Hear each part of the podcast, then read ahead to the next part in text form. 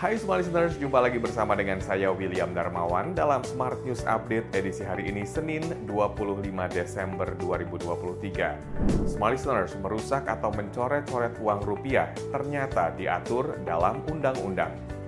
Hukuman pidana penjara paling lama hukuman pidana penjara paling lama 5 tahun dan denda 1 miliar rupiah bisa dikenakan karena rupiah adalah salah satu simbol negara.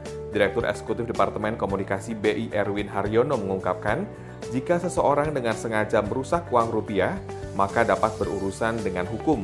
Bahkan hanya dengan mencoret rupiah pun dapat disebut sebagai pelecehan kedaulatan negara. Erwin menyebutkan ancaman hukuman itu dibuat karena rupiah merupakan simbol perjuangan, cita-cita, dan perjalanan bangsa Indonesia. Berita selanjutnya, PT Waskita Karya Persero Tbk melakukan pemutusan hubungan kerja atau PHK terhadap 500 karyawan demi mengurangi beban keuangan perusahaan. Direktur Utama Waskita Muhammad Hanugroho mengatakan akibat PHK, pekerja yang tersisa tinggal 1.500 orang. Menurutnya, ke depan perusahaan berpeluang kembali melakukan right sizing atau PHK.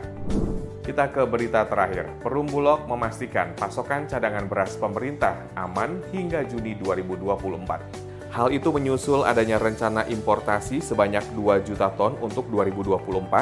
Pengadaan impor beras itu dilakukan demi menjaga keamanan pasokan dan stabilitas harga beras dalam negeri.